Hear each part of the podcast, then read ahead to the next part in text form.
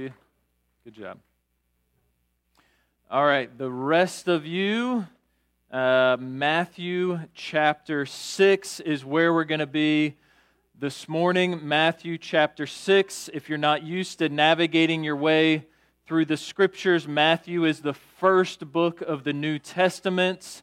Uh, also, when they put together your Bible, most likely uh, they gave you a table of contents so you can find Matthew, uh, and we're going to be in Matthew chapter 6 this morning. This is a standalone sermon. That's not the title of my sermon, it's just this is a standalone sermon. Okay? Uh, a few minutes ago, uh, Sean read a passage from Matthew chapter 11. And I want to make sure we don't miss what Jesus said in that passage. At the very end of Matthew chapter 11, Jesus, the second person of the Trinity, the Son of God, says this Come to me, all who labor and are heavy laden, and I will give you rest. Take my yoke upon you and learn from me, for I am gentle and lowly in heart and you will find rest for your souls. For my yoke is easy, and my burden is light. So I asked this morning are you laboring? Are you heavy laden? Is the weight of life just kind of weighing you down? If so, Jesus tells you to come to Him and you will find rest in Him. And the way that we do that, He tells us how we do that. The way we do that is to take upon ourselves His yoke. And He tells us that His yoke is easy and His burden is light. And I understand not many of us in here are farmers.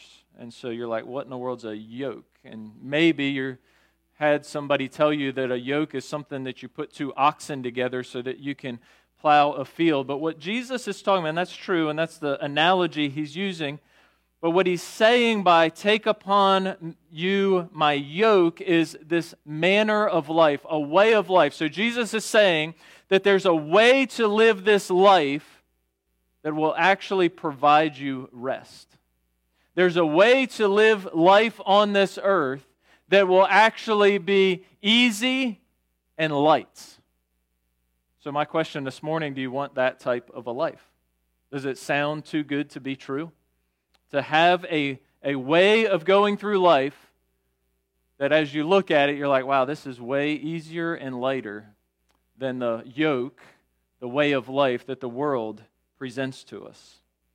Now, to fully understand all that Jesus means by this manner of life or this yoke of Jesus, to understand all that means would take understanding all of the scripture, and really that's going to take the rest of our lives for those of us who endeavor to figure out what it looks like to walk in the way of Jesus.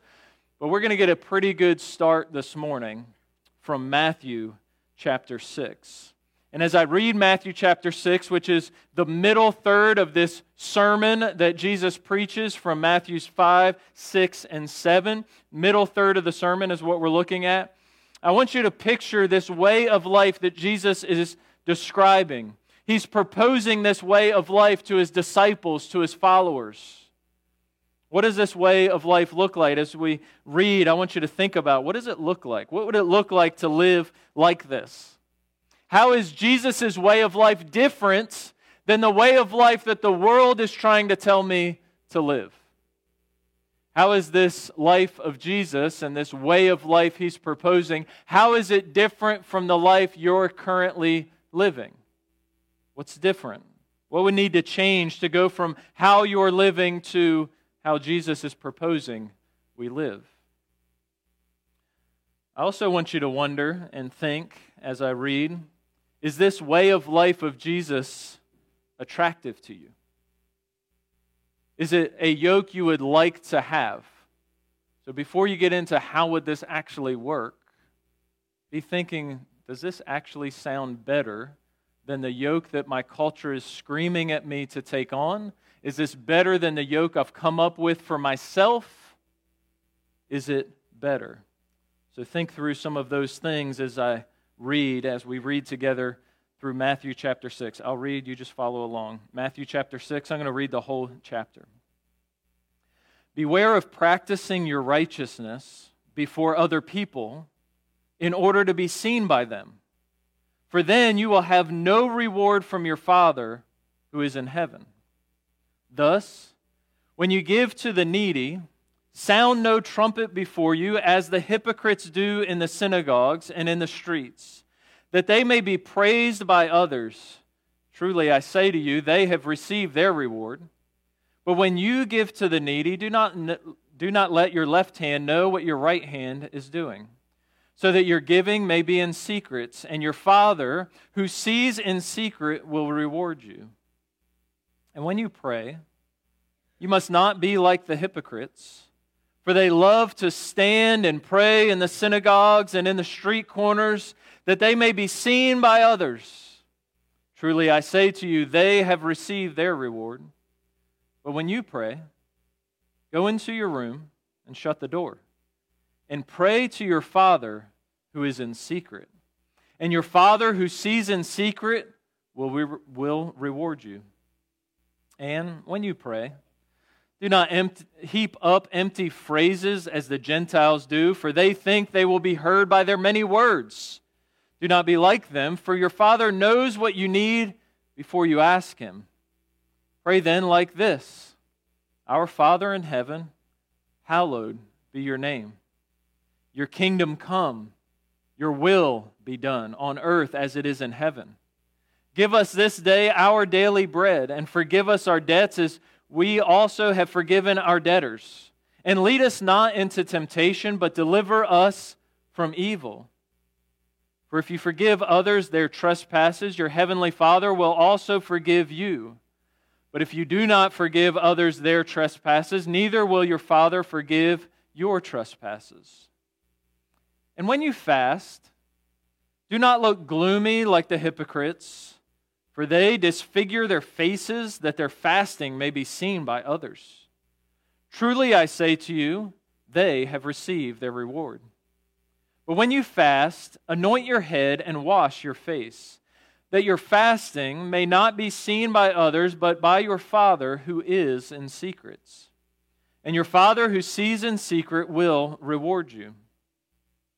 Do not lay up for yourselves treasures on earth, where moth and rust destroy, and where thieves break in and steal, but lay up for yourselves treasures in heaven, where neither wrath nor neither moth nor rust destroys, and where thieves do not break in and steal.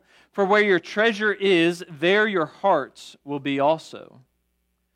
The eye is the lamp of the body. So if your eye is healthy, your whole body will be full of lights. But if your eye is bad, your whole body will be full of darkness. If then the light in you is darkness, how great is the darkness? No one can serve two masters, for either he will hate the one and love the other, or he will be devoted to the one and despise the other. You cannot serve God and money. Therefore, I tell you, do not be anxious about your life, what you will eat or what you will drink, nor about the body, what you will put on. Is not life more than food, and the body more than clothing? Look at the birds of the air. They neither sow nor reap nor gather into barns, and yet your heavenly Father feeds them. Are you not of more value than they? And which of you, by being anxious, can add a single hour to his span of life? And why are you anxious about clothing? Consider the lilies of the field, how they grow. They neither toil nor spin. Yet I tell you, even Solomon in all his glory was not arrayed like one of these. But if God so clothes the grass of the field, which today is alive and tomorrow is thrown into the oven, will he not much more clothe you, O you of little faith? Therefore, do not be anxious, saying, What shall we eat, or what shall we drink, or what shall we wear? For the Gentiles seek after all these things and your heavenly Father knows that you need them all. But seek first the kingdom of God and his righteousness, and all these things will be added to you. Therefore, do not be anxious about tomorrow, for tomorrow will be anxious for itself. Sufficient for the day is its own trouble. Let's pray. Lord Jesus, help us to learn from you. Many of us have come into this room weary and heavy laden. And we are coming to you, Jesus.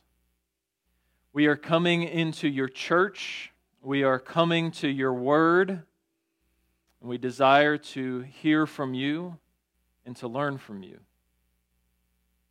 We need to learn your way of life and to find rest for our weary souls. It is in your name that we pray. Amen. The proposition before us this morning from this text is actually pretty simple.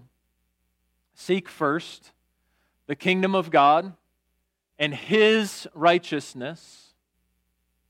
Be disinterested in worldly things. Seek first the kingdom of God and his righteousness be disinterested in worldly things. When I use that word seek, and when we see that word in our text, it's not a mere like looking for uh, something that you're not interested in. It is seeking after something to find it for a purpose. So, something that you're wanting to grab a hold of, something you're wanting to obtain, not just something you're passively looking for. That's the type of seek that we're after. Seek first the kingdom of God and his righteousness, and at the same time be disinterested in worldly things.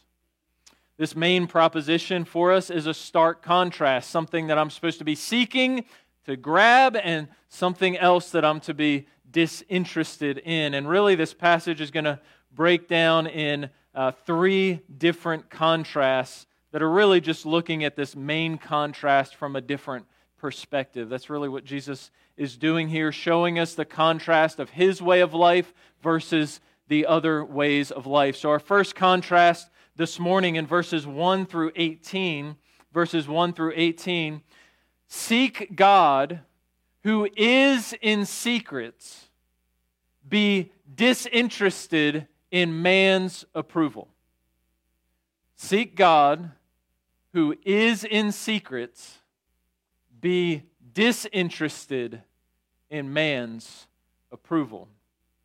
Jesus begins this section in verse 1 like this He says, Beware of practicing your righteousness, that is, your righteous deeds, the things that you do to show that you love and honor and want to serve God.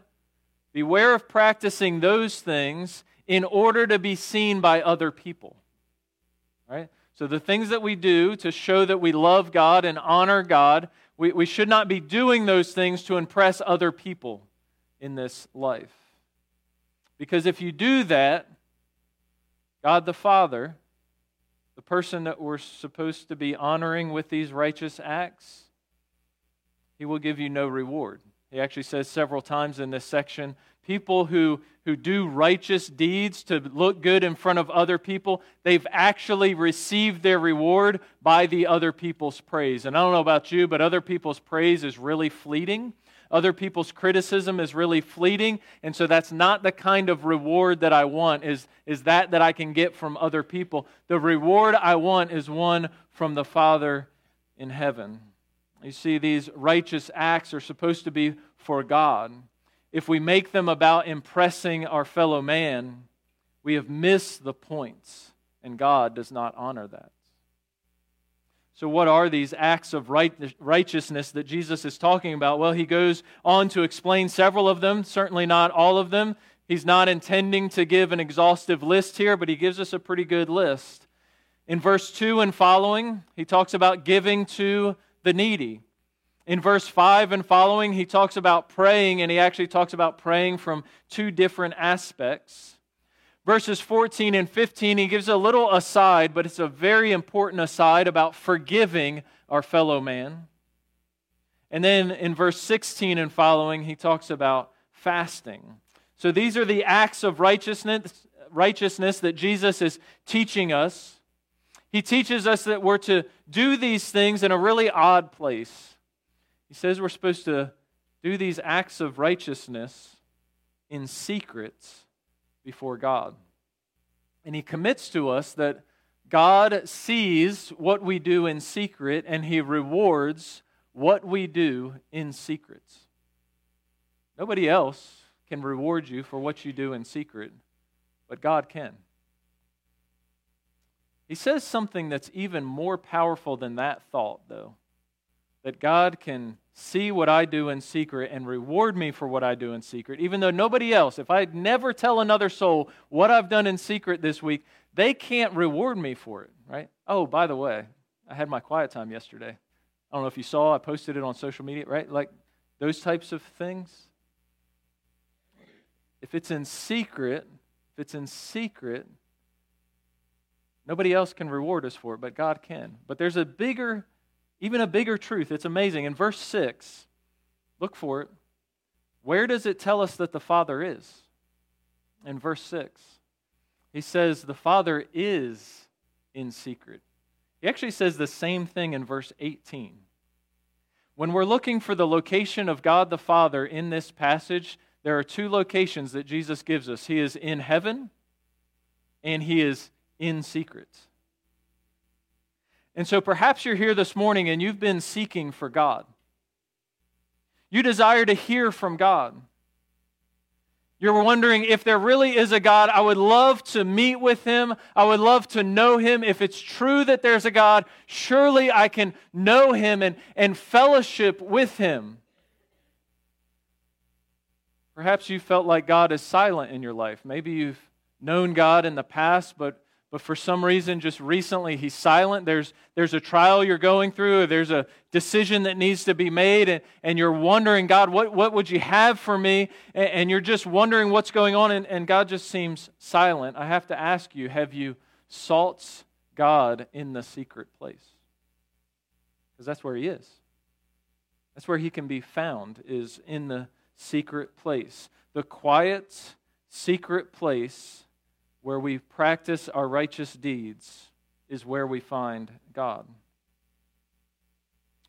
As you do this, we must also take up an utter disinterest in the praise or criticism of other people. Oh, church, how many of our actions how many of the things that we do day after day and week after week are we doing because of what we think people will respond to what we're doing? How many actions, just this week as you move through your life, just catch yourself like, why am I doing the thing that I'm about to do? And more often than not, I think we'll be, if we're honest with ourselves, we're like, I'm doing this to please this person or these people. I'm doing this to impress my boss. I'm doing this to look good in front of my peers. I'm looking, I'm doing this to fit in with the crowd at school that I want to be a part of. Whatever it is, we're doing it to impress other people. Jesus, the, the way of life of Jesus, the yoke that Jesus has for us, has an utter disinterest with the praise and the criticism of our fellow man. Are you starting to see Jesus' way of life? It's already quite different, isn't it? We're just getting started. How is this way of life different from how you've lived this past week? How is it different than you've planned to live your life this coming week? You probably already have some plans for today and tomorrow. How many of them are seeking to impress people instead of living righteously before God? We are to seek God who is in secrets by quietly and simply living a righteous life, being generous to the needy, praying regularly, and praying simply. You'll notice Jesus is after simple prayers. God already knows what we need, He's after simple prayers. We're to live a life where we forgive people who sin against us. That would be countercultural, wouldn't it? If you just forgave people who sinned against you, who wronged you, who are indebted to you for some reason, you forgive them because you have been forgiven by your Heavenly Father.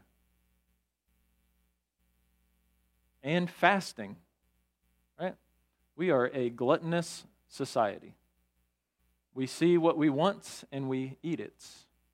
There is food all over the place. What would it look like to live different than that and say, you know what? I'm going to skip a meal and I'm not going to tell anybody. I don't even, oh, I'm so hungry. I haven't eaten in three days. Like, okay, you don't have to tell everybody. You can go on about your life and allow that to be your inner turmoil that you and God have going on. You don't have to tell anybody. Now, you're likely to beginning to think about some questions like, wow, okay, how would this even work? Like, I'm not currently doing any of those things, like giving to the poor and praying and fasting and forgiving people. Like, I'm not doing any of those things. So, like, none of those things exist in my life and I have a really full calendar and to do list, and like there's already so much. So, Brian, you're trying to tell me to add these things into my already full life. And I'm saying, no, Jesus is telling you that, but actually, what he's telling you is no, no, no.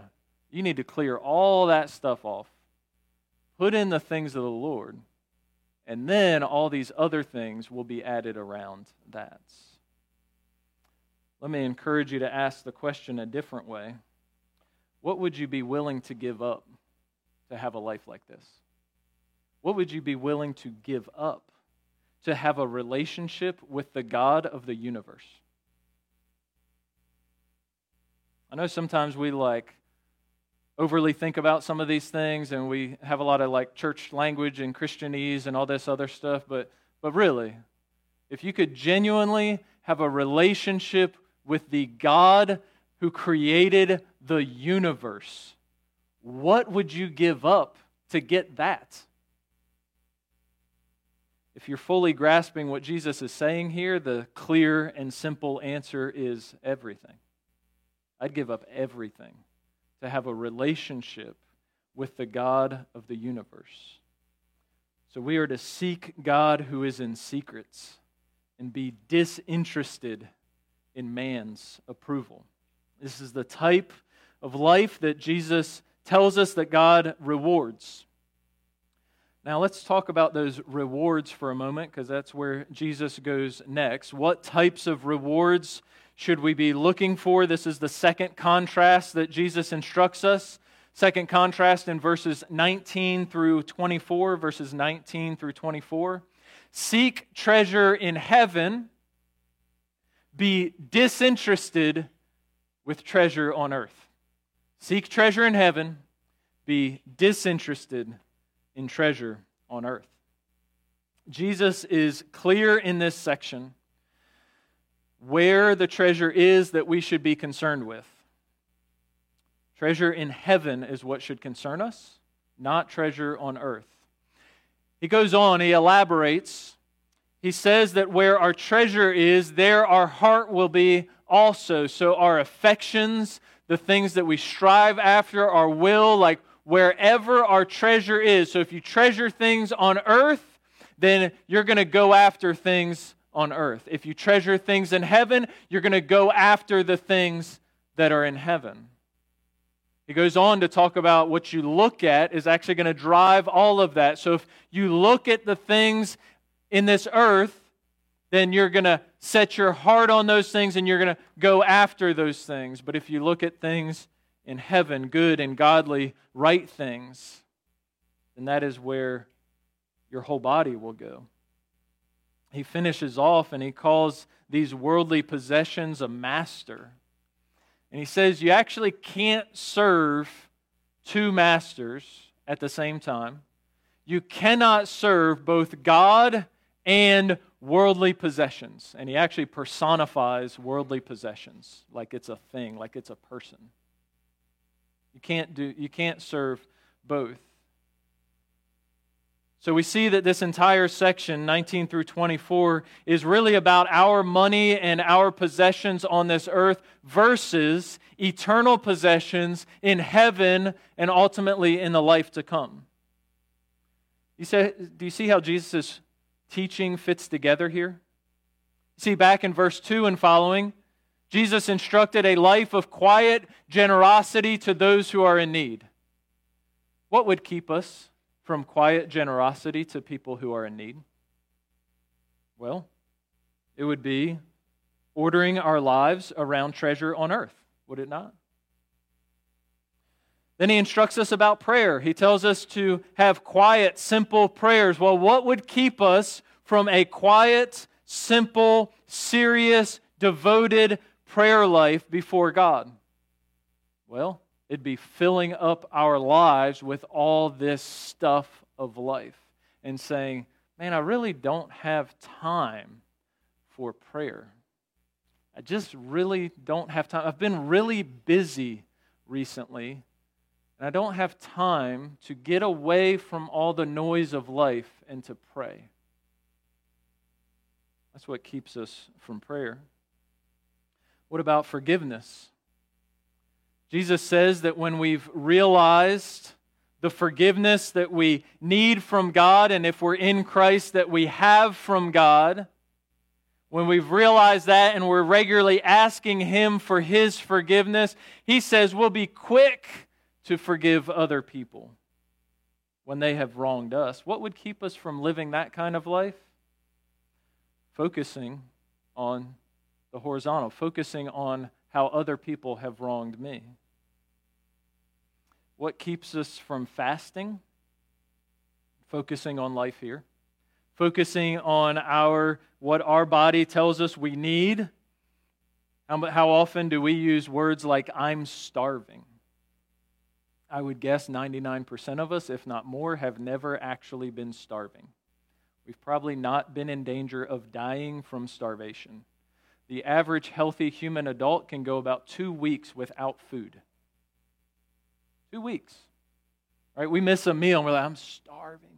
I haven't eaten since this morning. Some of you now are like, man, I wish I hadn't forgot about breakfast because he's talking about food and I'm really hungry right now. Listen to what the Apostle Paul says. He's talking about people who live life focused on what their belly tells them to do. He says, Their end is destruction, their God is their belly, with minds set on earthly things. Fasting teaches us that the things of this world don't actually matter. Jesus is showing us a completely different life. He's showing us an infinitely better life, one that is focused on Him, one that is focused on eternal treasure in heaven, not the fading treasures of earth. I love how this old song puts it. Perhaps you know it. It says, Turn your eyes upon Jesus. Look full in his wonderful face. And what will happen? The things of earth will grow strangely dim in the light of his glory and grace. Seek treasure in heaven be disinterested in treasure on earth. So, think for a moment on what we've seen so far in this passage. Think about what is your manner of life? What is the manner of life that Jesus is proposing? How are they different? Think about this manner of life that Jesus is proposing, this yoke that he says is easy in life, this yoke that he is showing us here in Matthew chapter 6. Does it seem different than the ever increasing stress and ever increasing anxiety of this life? It's not surprising where Jesus completes this section of his sermon. It's our third contrast in verses 25 through 34. Verses 25 through 34, he says this Do not be anxious, seek the kingdom of God today. Do not be anxious seek the kingdom of God today. Jesus' instruction in this section is quite clear do not be anxious. Your translation may say, do not worry. Same concept.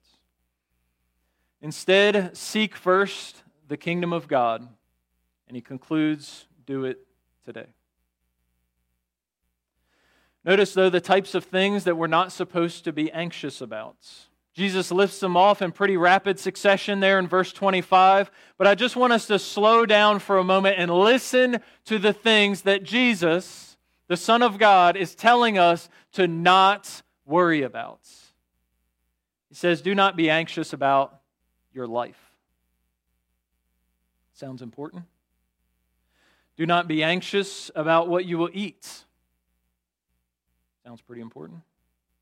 Do not be anxious about what you will drink. Do not be anxious about your body.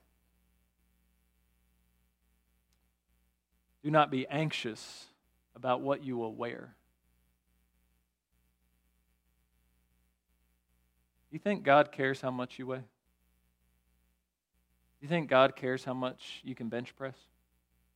How much you can squat? Think God cares what you wear and if other people like what you wear or don't like what you wear? You see, if we're focused on the things of this world, life, eat, drink, body, wear, those things sound really important, don't they? Right? Until I ask these questions, they sound very important. Maybe even this morning as you decided what to wear, they sounded very important. But if we're focused on the things of God and His kingdom, then these things become mere necessities of life. And notice what Jesus says about these mere necessities of life. He says at the end of verse 25 that life is more important than these things. Just think about that for a second. There are things in life that are more important than the things that are needed to sustain your life. It's a powerful truth. And those things, those more important things, the things that are more important than the so called necessity of life, those are the things that we're to be seeking first before we worry about the necessities of life. That's what we're supposed to be concerning ourselves with. Focus on sustaining your eternal life with God before focusing on sustaining your earthly life. Do you see how drastically different this is than how we think? It's an entirely different life. So let's get practical for a moment. Let's just imagine you wake up in the morning and some of you take longer than others to wake up before you start like actually putting thoughts together. That's okay. But once you start, you're awake enough to put a couple thoughts together. The life that Jesus is proposing is not, all right, first I got to get coffee. Then I got to get some food in me. For some of you, it's I got to get in my workout.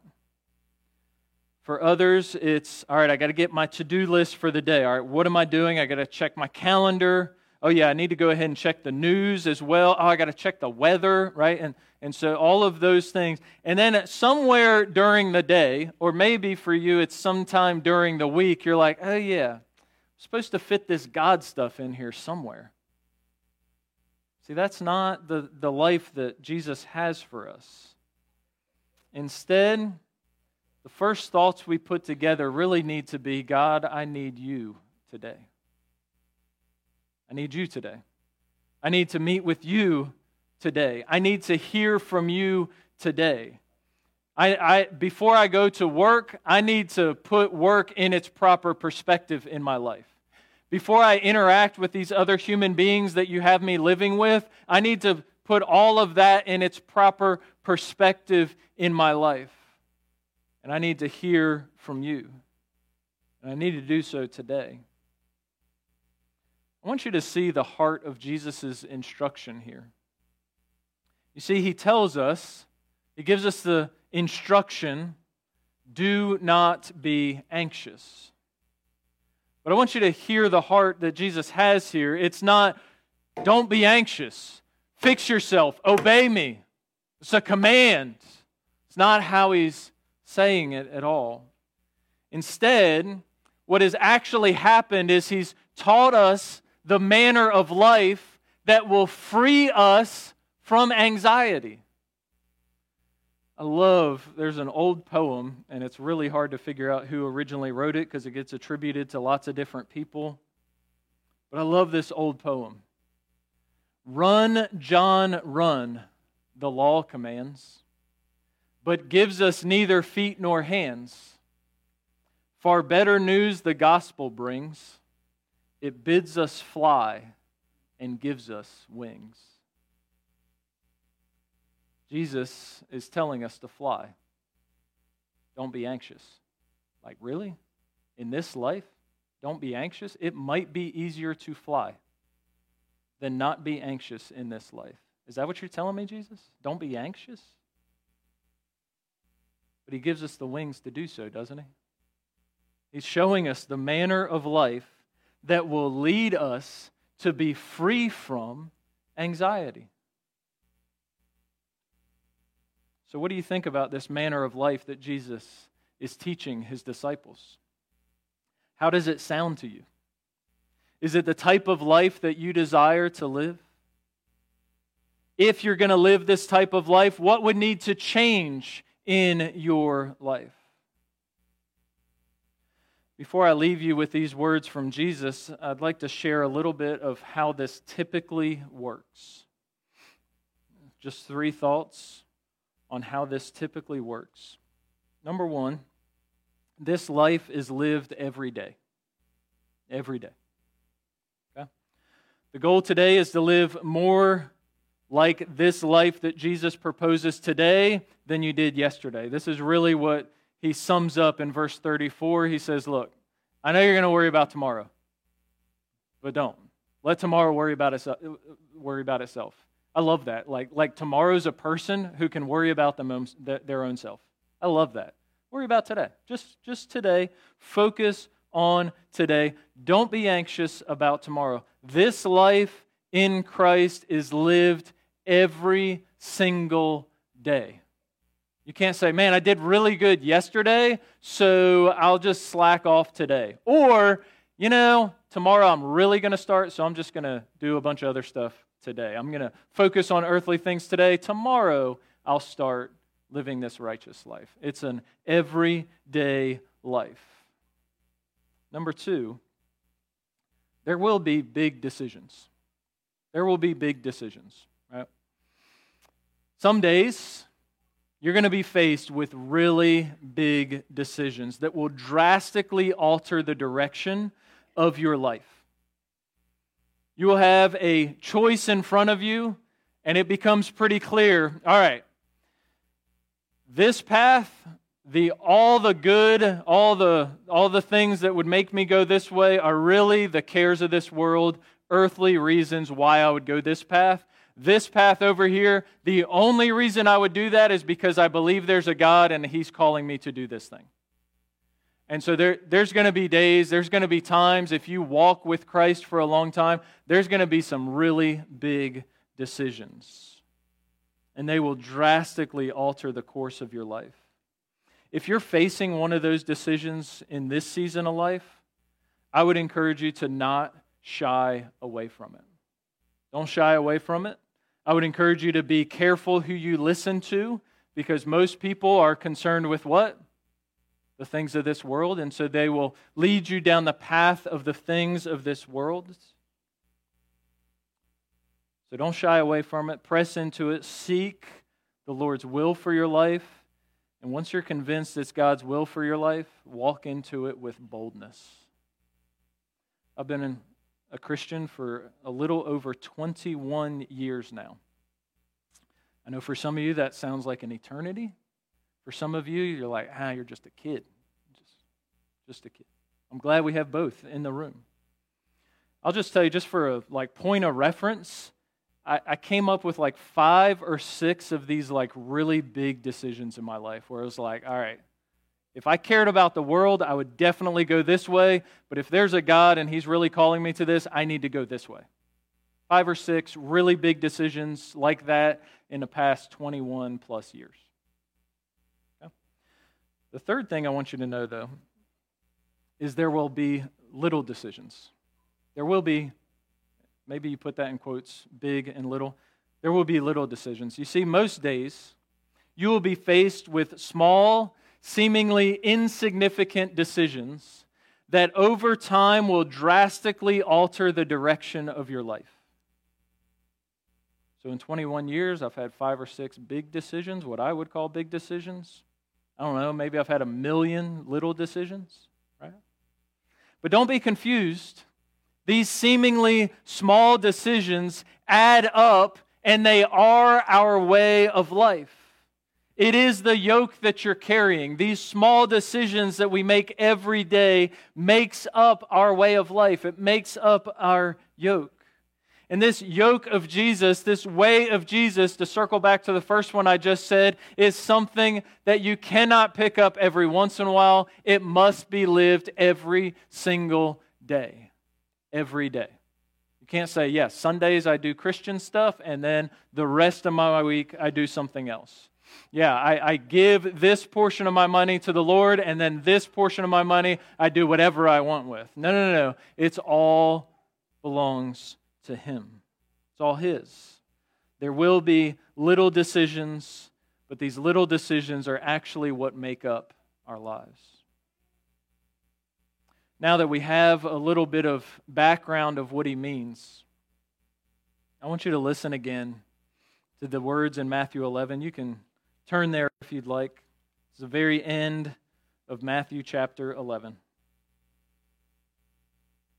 Jesus says, Come to me, all who labor and are heavy laden, and I will give you rest. Take my yoke upon you and learn from me, for I am gentle and lowly in heart, and you will find rest for your souls. For my yoke is easy and my burden is light. Thank you, Jesus. I love you guys. Let's pray. Lord Jesus, we need you. Every day we need you. Every hour, every moment, we need you. This world, our culture, is very loud. It is screaming at us to run and chase after the things that really only matter here in this world. But we need you. We need to know you. Help us to seek you first. Help us to seek you in the quiet places where you tell us that you are. Help us to seek you without concern of impressing other people. We desire to come to you. We desire to rest in you. Jesus, it is in your name that we pray. Amen.